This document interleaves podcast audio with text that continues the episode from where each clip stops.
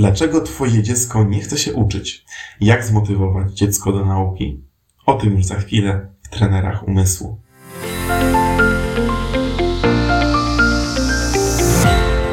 Dzień dobry, nazywam się Tobiasz Boral i witam Cię w kolejnym odcinku Trenerów Umysłu. Dzisiaj chciałbym opowiedzieć o motywacji, w jaki sposób zmotywować dziecko do nauki. Na początku chciałem powiedzieć o tym, że jest to temat rzeka. I dzisiaj powiem tylko o kilku, według mnie, najważniejszych aspektach związanych właśnie z motywowaniem dziecka do nauki. Po pierwsze, mm, wspominałem już o tym na jednym z poprzednich filmów odnośnie koncentracji uwagi, że człowiek różni się od innych zwierząt między innymi tym, że ma jedną dodatkową sieć neuronową odpowiedzialną za koncentrację uwagi e, na oddalonym celu. Co to znaczy? Że ja dzisiaj na przykład e, ćwiczę, biegam, robię pompki po to, żeby za kilka miesięcy wystartować w maratonie albo żeby zdobyć szczyt. Jest to odległy cel, do którego się teraz przygotowuję. I to jest bardzo istotna informacja, że jest to inaczej wykształcone u dzieci i do u dorosłych. W takim sensie dorosły widzi inną perspektywę. Dziecko nie widzi tej perspektywy. Bardzo często dorosły widzi tą perspektywę, że dziecko ma się uczyć nawet rzeczy, które są niekoniecznie najciekawsze i najfajniejsze po to, aby w przyszłości mieć lepszą szkołę, lepsze studia i lepszą pracę i móc spełnić swoje marzenia. Natomiast dziecko, kiedy słyszy takie rzeczy, ucz się, e, żeby w przyszłości mieć lepiej, ucz się, żeby być tym, kim chcesz, ucz się, żeby mieć w przyszłości pracę i tak dalej, to są rzeczy bardzo abstrakcyjne dla dziecka. Jest to wręcz mm, nie do wyobrażenia. Dziecko nie widzi tego celu, stąd e, nauka rzeczy, które są dla niego według niego nieistotne, e, są w ogóle, mija się z celem. Dlatego on nawet nie chce się uczyć. Bardzo ważne jest to, aby w tym przypadku zobaczyć, że można zmotywować dziecko tym, że pokażemy mu nagrodę, która stoi tuż za rogiem. Czyli nie będziemy mówili perspektywy 10-15 lat, ale opowiemy o perspektywie 2, 3, 4 dni, tygodnia, miesiąca, w zależności od dziecka i od e, skali nagrody. W jaki sposób to zrobić? E, na naszych zajęciach bez brain robimy taki system motywacyjny, między innymi. Jednym z jego elementów jest to, że dzieci zdobywają pewne pieczątki, pewne punkty, e, które po kilku spotkaniach mogą wymienić na nagrodę. E, one wiedzą o tym, że mogą je zmienić na nagrodę, jeżeli zdobędą określoną liczbę punktów. I naprawdę taka motywacja dziecka e, rozpoczyna świetny proces nauki, rozpoczyna świetną drogę motywa motywowania dziecka do nauki. Ktoś powie, e, no tak, ale jest to zewnętrzna motywacja, czyli ja motywuję dziecko czymś, że dostanie jakąś nagrodę, ale ono wewnętrznie nadal się nie chce uczyć. Więc e, po co tak motywować, skoro zaraz ta motywacja przestanie działać i dziecko nadal nie będzie chciało się uczyć? Otóż e, jest to prawda, że jest to zewnętrzna motywacja, natomiast dzięki tej zewnętrznej motywacji dziecko rozpoczyna naukę, próbuje się uczyć i zaczyna widzieć, że potrafi to zrobić zaczyna widzieć pierwsze efekty, zaczyna widzieć ra radość z tego, że może czegoś się nowego nauczyć i dojść do świetnego poziomu. I motywacja zewnętrzna w tym przypadku zmienia się powoli na motywację wewnętrzną. Widzimy to wielokrotnie wśród e, na, uczestników naszego kursu, że e, na początku najważniejsze są te pieczątki te nagrody, natomiast później o wiele ważniejsze jest to, żeby e, wykonywać ćwiczenia, że to jest po prostu coś fajnego, coś, co mi wychodzi, coś, gdzie widzę, że naprawdę potrafię e, robić super rzeczy. Bardzo ważną kwestią, jeżeli chodzi o taką motywację, jest to, żeby po pierwsze dziecko miało określone zasady, bardzo jasno określone zasady. Czyli na przykład mm, musi być jakieś miejsce, w którym dziecko może sprawdzić, ile obecnie ma tych pieczątych punktów. Stworzenie takiej właśnie tablicy z punktami, tablicy motywacyjnej jest bardzo fajnym pomysłem. E, ważne jest też, żeby właśnie na tej tablicy motywacyjnej były zaznaczone nie wiem, kwadraty, w których możemy wpisywać e, właśnie te buźki, czy te naklejki, które będą dawały, przybliżały dziecku na nagrodę. To się wiąże od razu z drugą informacją, że dziecko musi widzieć, ile musi zdobyć tych punktów i pieczątek, aby otrzymać nagrodę. I warto, żeby od razu wiedziało, jaka jest to nagroda. Czyli jakiego typu jest to nagroda. Powiedzieć dziecku, nie, nie wiem, na przykład, e, jeżeli zdobędziesz 12 e, naklejek, no to pójdziemy do kina. Albo jeżeli zdobędziesz 20 naklejek, no to, nie wiem, pójdziemy e, na pizzę, kupimy ci tą grę planszową albo cokolwiek innego. Ważne jest to, żeby oczywiście dopasować nagrodę do konkretnego dziecka, ale myślę, że z tym e, rodzic nie ma zbyt dużego problemu, bo e, dzieci mają dużo różnych pomysłów, e, co by chciały dostać lub co by chciały zrobić. Ważne jest również to, aby określić zasady przyznawania tych punktów i uśmiechów, czy tam tych naklejek, tak aby dziecko wiedziało, za co może je zdobyć. I tutaj przestrzegam przed taką, takim działaniem, aby punkty czy, e, czy te pieczątki były za efekt. Czyli zdobędziesz piątkę, dostajesz buźkę. Albo odpowiesz dobrze na pytania podczas przepytywania ciebie do, do sprawdzianu, dostaniesz buźkę. Dlaczego? Bo taka motywacja tak naprawdę demotywuje. Ważną tutaj kwestią jest to, że dziecko stara się zapamiętywać, stara się uczyć, ale nie zawsze mu wyjdzie to dobrze w każdym, w każdym przedmiocie, w każdej sytuacji. To jest ciekawe, naukowcy mówią o tym, że człowiek, kiedy ocenia e, pewne działania, w momencie, kiedy ocenia sam siebie, to ocenia intencje. Natomiast kiedy ocenia drugą osobę, ocenia jedynie efekt. Stąd jesteśmy bardziej surowi dla innych, a łagodniejsi dla siebie. Warto to zmienić, czyli patrzeć na intencje dziecka, na jego czas, na jego serce włożone w tą naukę. Dlatego mm, warto w tym przypadku, e, na przykład gdy przepytujesz dziecko e, z materiału do sprawdzianu, e, po pierwsze mówić mu, że dobrze się uczyło, że gratuluję Ci tego, że już się nauczyłeś. A teraz będziemy się pytać. I teraz to przepytywanie się nie jest sprawdzeniem wiedzy, jest elementem nauki. Czyli w tym momencie błędy są ok. Jeżeli dziecko zrobił błąd w odpowiedzi, to nie jesteśmy na niego w żaden sposób źli, nie wyrażamy żadnych negatywnych emocji. Jednak mówimy super, świetnie, że próbowałeś się nauczyć, ale to jest błąd. Tu, tu jest, źle zrobiłeś. E, zobacz, i tłumaczymy dziecku na nowo, w jaki sposób ma to zapamiętać. Najlepsze w tym przypadku jest to, aby wykorzystać techniki pamięciowe, wykorzystać wyobraźnię, wykorzystać naturalny język naszego mózgu. E, dzięki temu ta nauka będzie bardziej atrakcyjna.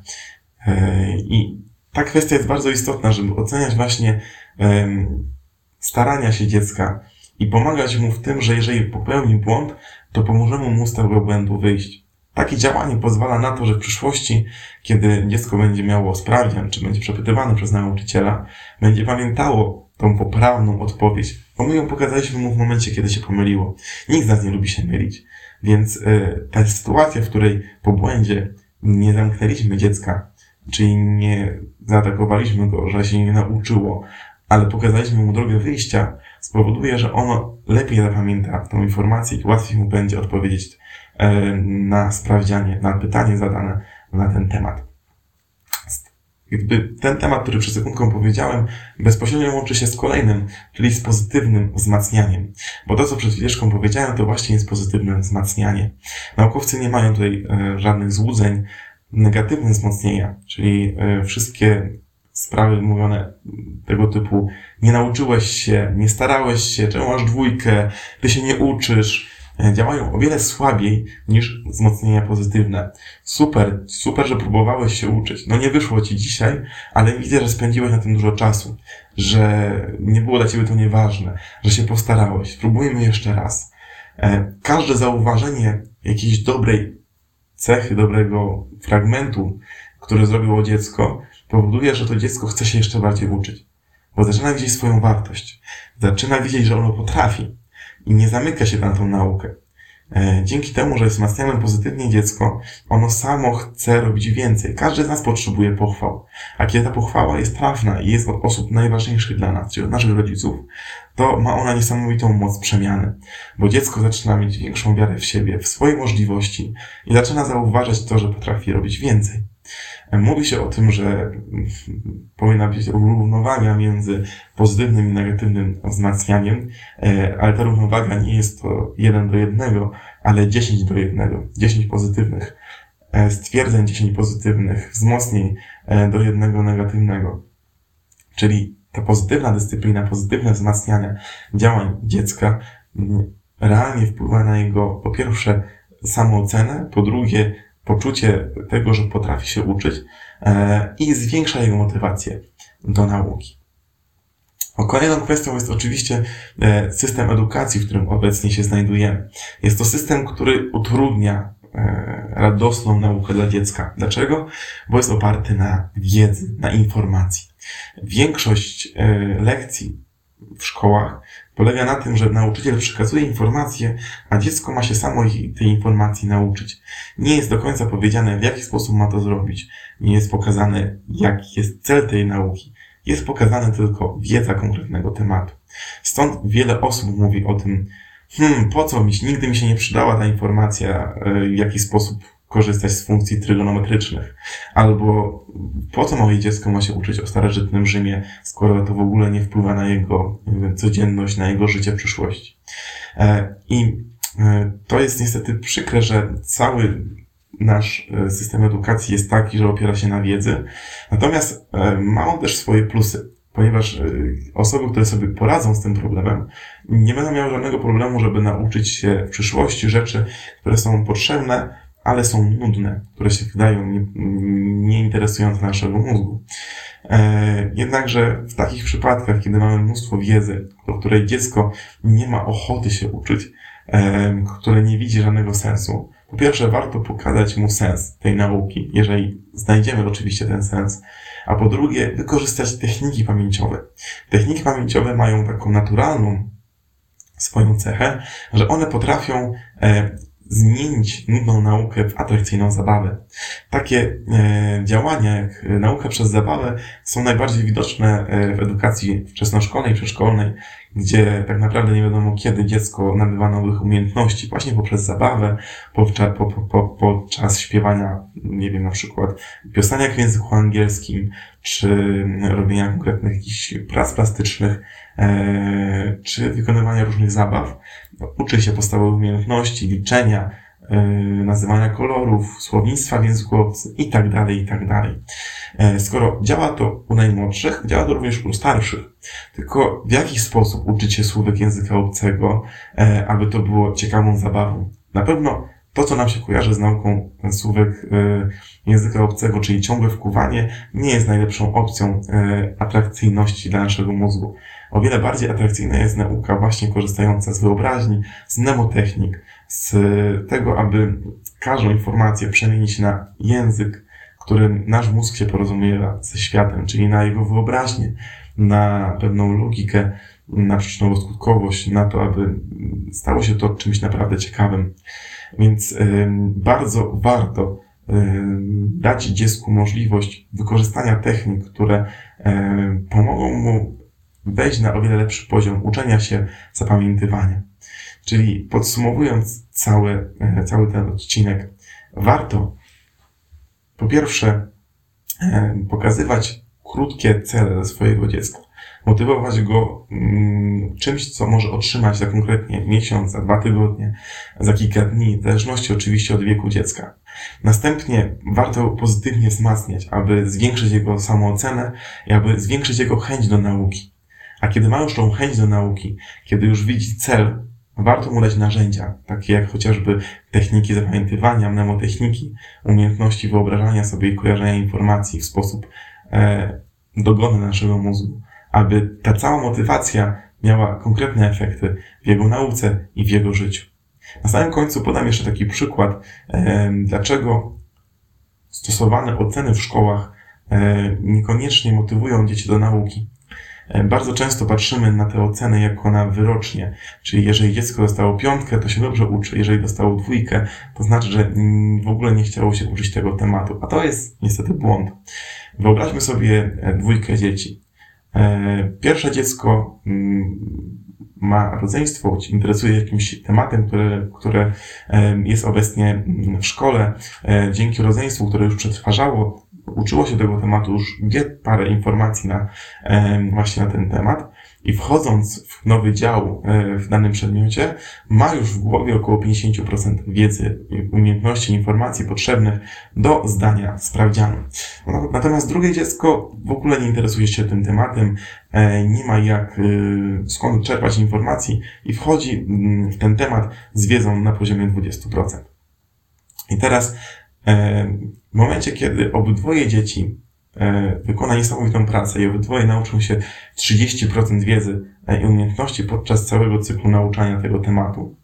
E, to na sprawdzianie pierwsze dziecko otrzyma czwórkę, piątkę, w najlepszym przypadku, kiedy akurat trafi na dobre pytania, a drugie dziecko dwójkę, maksymalnie trójkę.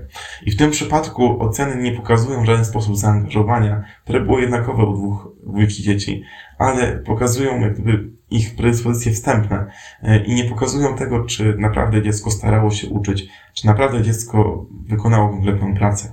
Dlatego o wiele ważniejsze jest to, aby patrzeć na intencje swoich dzieci w nauce, aby im pomagać, aby te intencje przemieniały się na najlepsze efekty e, i aby podchodzić zawsze do dziecka indywidualnie, z miłością i w taki sposób, jakbyśmy my byli dzieckiem i ktoś miał, miał nas czegoś nauczyć. E, bardzo dziękuję e, za uwagę e, i zapraszam do następnych naszych odcinków.